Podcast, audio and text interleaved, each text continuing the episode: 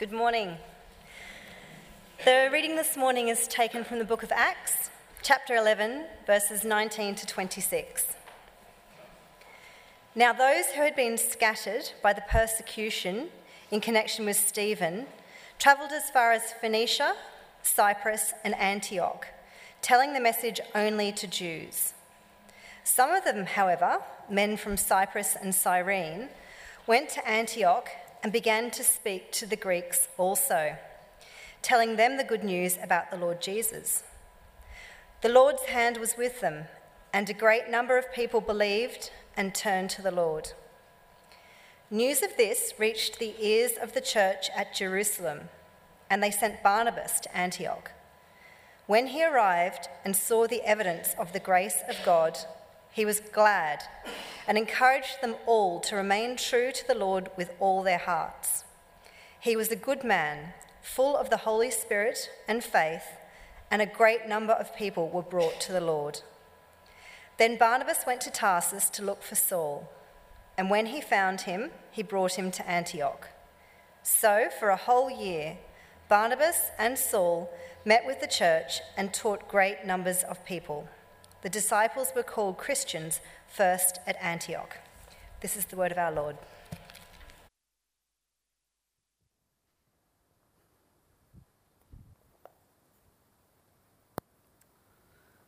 People want to be with people. Human beings by nature are social creatures. Whether you are introverted or extroverted, God created us for community. We are drawn into it. If you're walking down a strip of restaurants, the one filled with people and atmosphere is always going to trump the lonely, isolated restaurant with very few people in it. Think about a sporting match, how much better the atmosphere is the more people that are there. Uh, or perhaps think about significant milestones or celebrations that we experience through life we want to share those moments with others, don't we? Conversely, this is why isolation is such a powerful form of antisocial behavior. And it often begins at childhood with time out. Although everyone has an occasional need to be alone, prolonged isolation can be psychologically painful and even damaging to the human spirit. God's intention has always been for people to experience connection with one another. We are not wired for isolation. Whilst the discipline of solitude is necessary and important for short periods of time, we were not made to withdraw. We were made to connect. This term, we've been learning about relationships and how we can experience God's best in our relationships with one another. The Bible has so much practical wisdom and advice on how we can best relate to each other and experience the satisfaction of authentic relationships. Today, we're going to focus on the power of encouragement. Encouragement is heavenly language, and it is a legitimate biblical ministry.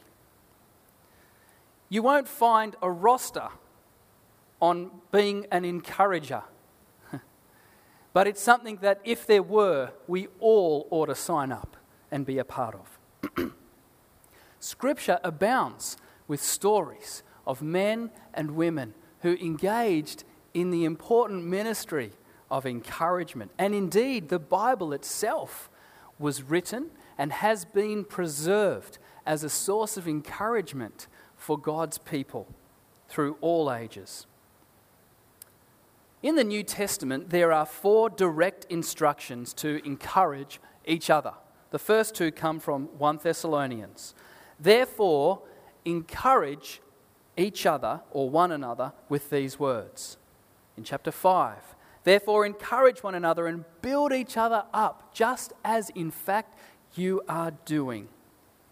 And then over in the letter to the Hebrews, chapter 3. But encourage one another daily, as long as it is called today, so that none of you may be hardened by sin's deceitfulness.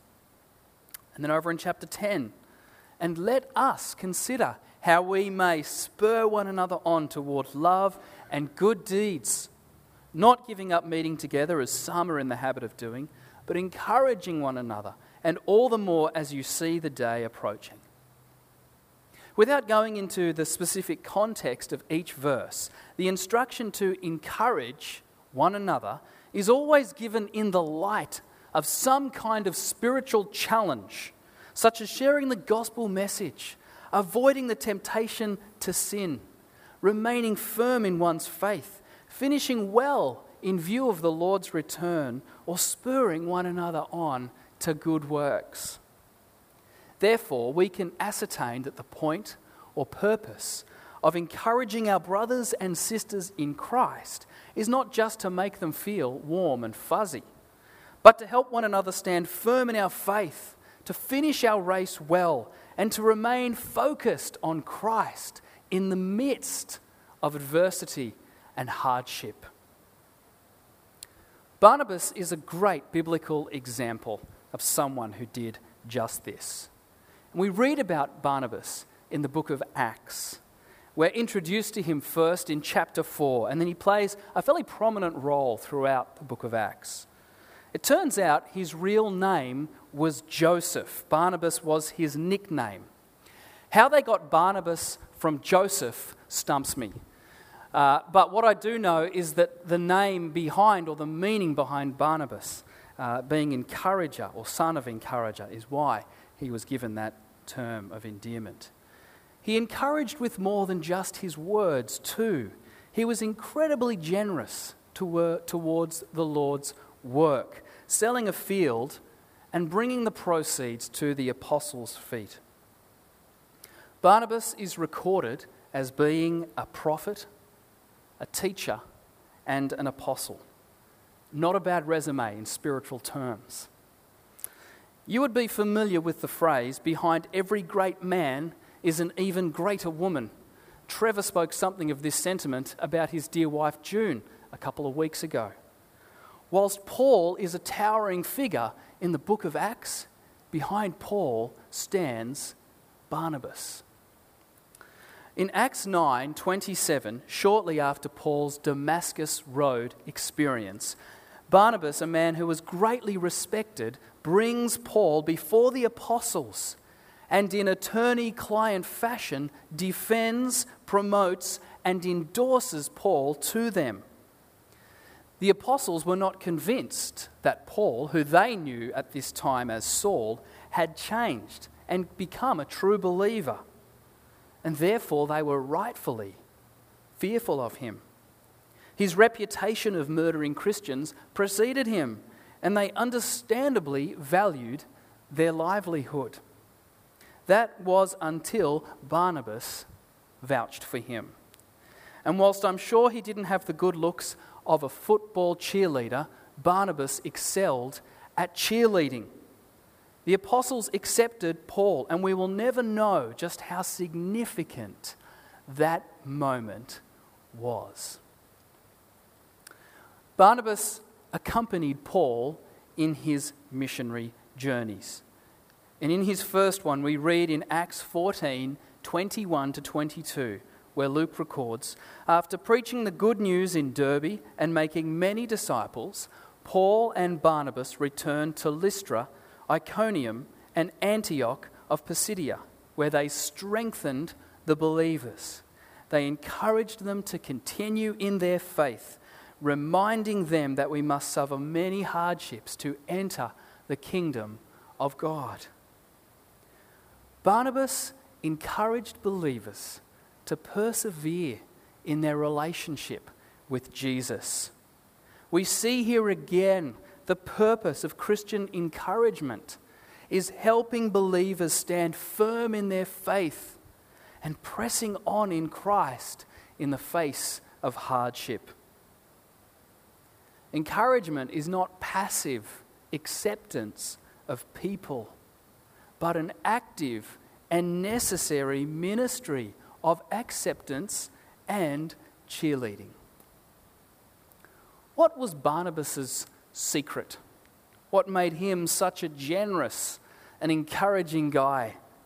I believe we find the answer in Acts 11 24, where Luke writes of Barnabas He was a good man, full of the Holy Spirit and faith, and a great number of people were brought to the Lord.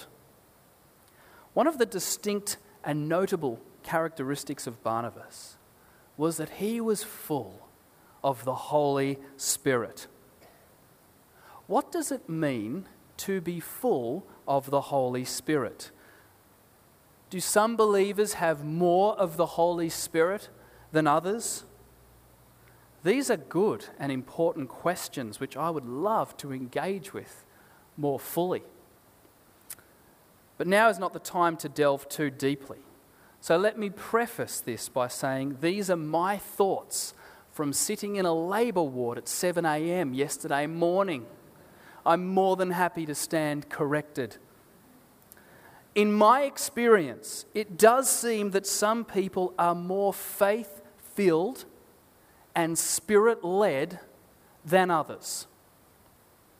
The Bible does encourage us to continue being filled with the Holy Spirit. However, I don't think that the Holy Spirit is like putting fuel in a car. Because if you don't refuel your car after driving it so many kilometres, it will run out of petrol and be unable to operate. As believers, so long as we believe in Jesus, uh, so long as we have accepted Him into our hearts and live for Him, trusting in Him as Lord and Saviour, then I believe the Spirit of God dwells in each of our hearts. I don't think the Spirit of God is like petrol, that one day we have it and the next day we don't. If you accept Jesus into your life, the Holy Spirit dwells within you permanently. Perhaps, however, it's more a case of how surrendered and obedient one is to the leading, promptings, and direction of the Holy Spirit in one's heart and one's life. This week, Brendan and I have been talking about tuning prayer. So we tune our guitars together. And you have to tune your guitar regularly so that it's in tune. And, and we are now talking about prayer. I'm talking to Brendan about prayer as being a tuning exercise. That prayer is about tuning our hearts into God's heart. So God's heart is about love. So I need to tune my heart towards being a loving person. God's heart is about forgiveness. So I need to tune my heart to become a more forgiving heart. Does that make sense? So, this is what I'm talking about when we talk about being obedient and surrendered to the Holy Spirit. How much are we allowing ourselves to be controlled by the Spirit of God?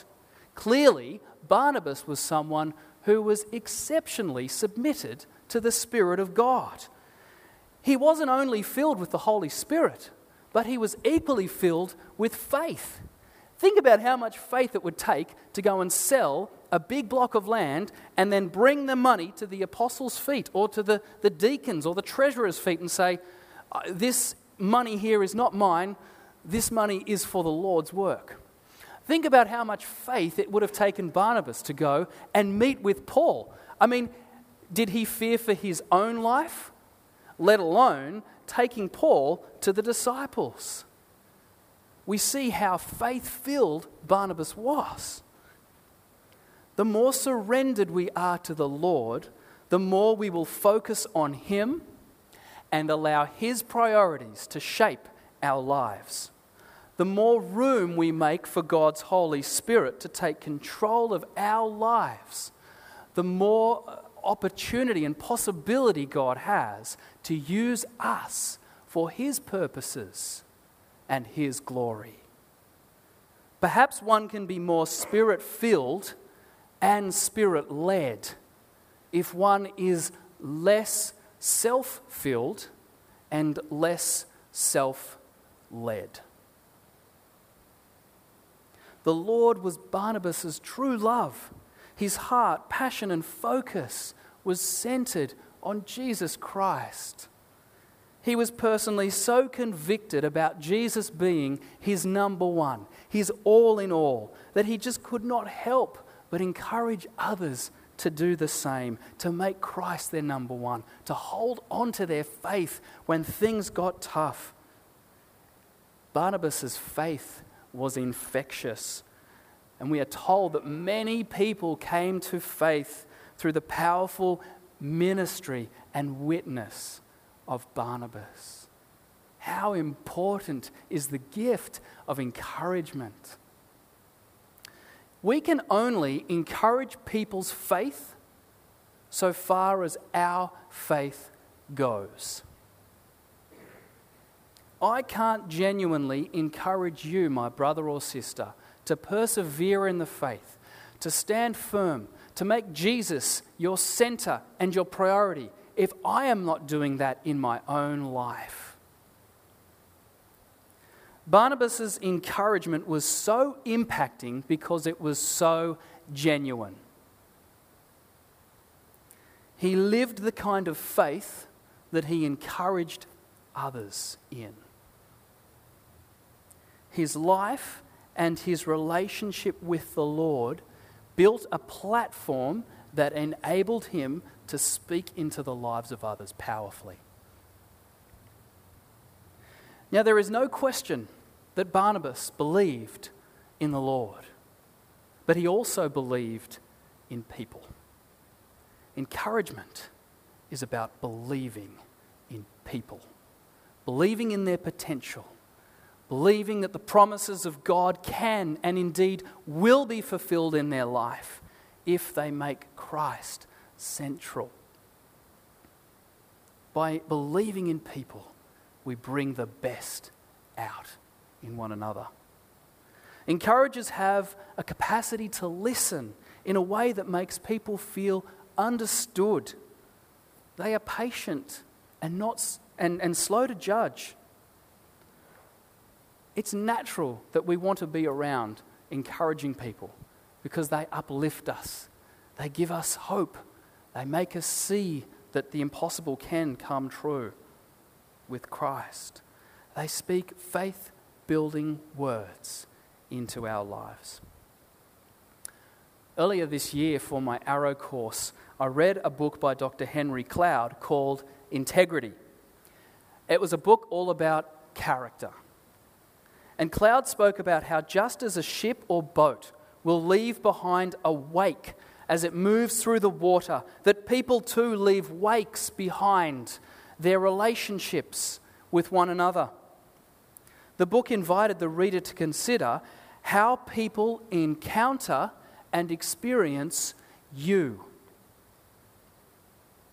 A courageous question that it challenged the reader to ask trusted friends, colleagues, and family members was what is it like to be on the other side of me?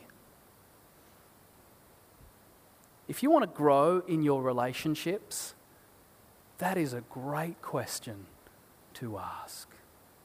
What is it like to be on the other side of me?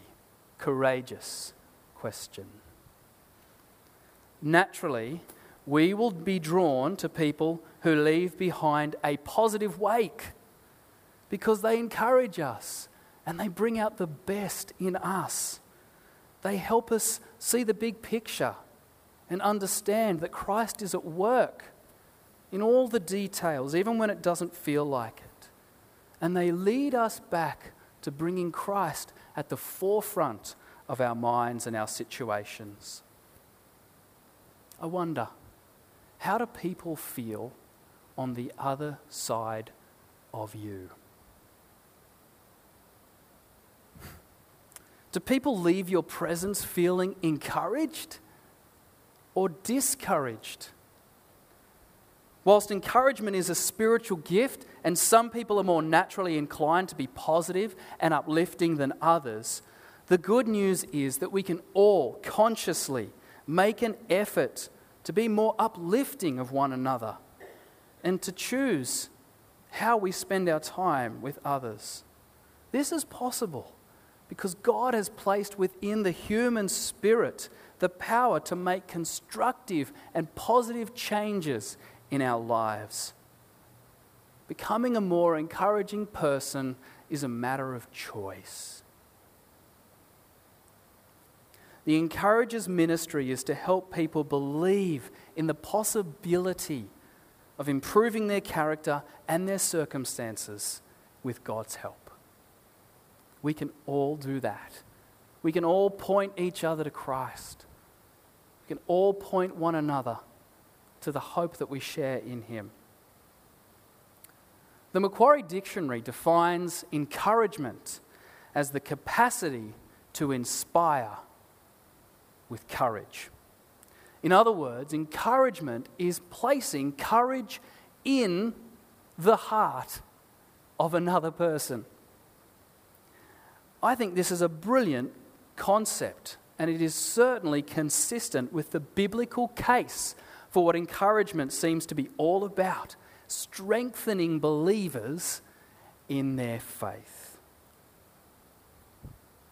Here's the phrase that came into my head as I was running around Greenpoint at 6:30 a.m. on Wednesday morning. Encouragement is needed most when courage is most needed.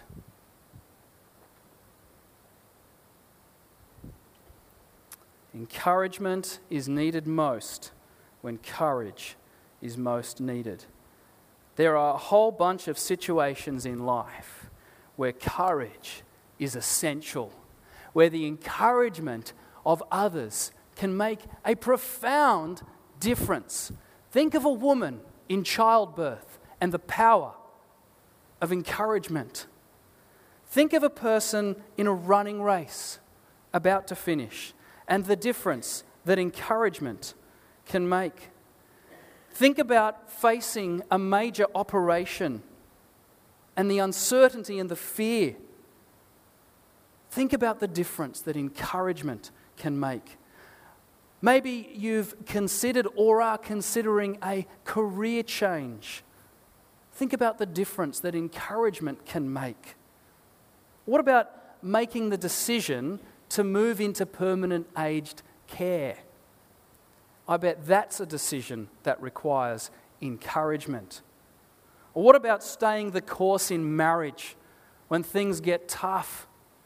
That is a situation that requires encouragement. I know as a dad, to raise godly kids in a godless society requires encouragement. There are endless moments that we face as followers of Christ, let alone just human beings, where we need each other's encouragement to stay the course, to press on, to finish the race well. We need cheerleaders. You and I need cheerleaders. If I am to become the very best version of Joel Small, the most Christ like version of Joel Small, you know, if Sue Donovan, if Vince O'Keefe, if John O'Hara, if John Taylor, if Phil Mason, if Anna Fan is to become the most Christ like version of themselves, we need encouragement. We need one another to keep putting our focus on Christ, to remind each other that the best is yet to come, to remind each other that we are children of the living God that God has great plans for us. When we trust Him, when we follow His will. Look at the life of Barnabas. He was so focused on Christ, and his heavenly crown is an awesome one. We don't want to get to the end of our race and crash and burn. We want to get to the end of our race, finishing positively and strong. And our encouragement of one another can make a huge difference in how we finish. There are times when we need to place courage in the hearts of others. And equally, there will be times when we need our brothers and sisters to place courage in our hearts. The key is like Barnabas, being filled with the Holy Spirit, allowing Christ to be the focus of our lives, and allowing the joy of His love to flow out of our hearts into the hearts of one another. Brothers and sisters in Christ, it is God's will, it is God's intention that we encourage one another, that we speak generously into the lives of one another, to fill each other with godly wisdom and hope and love, to cheer each other on in our faith, and to cultivate a culture of helping people finish their race well. May the Lord fill each of us with faith and His Holy Spirit. May we increasingly submit to the Father's will and choose to be conduits of constant encouragement to one another for the sake of Jesus and His kingdom. Amen. Let's pray. Loving Father, we just thank you so much for your word. We thank you that uh, at times it holds up to us wonderful, exemplary characters like Barnabas. We thank you, Lord, that here we see a man who was so completely sold out to you, Jesus. And many people, both through his own personal faith, through the faith of the Apostle Paul, who he encouraged and stood by at a pivotal moment in his life and ministry, we see what a difference encouragement can make. So, God, a simple prayer this morning help us, your people, to learn to encourage one another. And it's in Jesus' name we pray. Amen.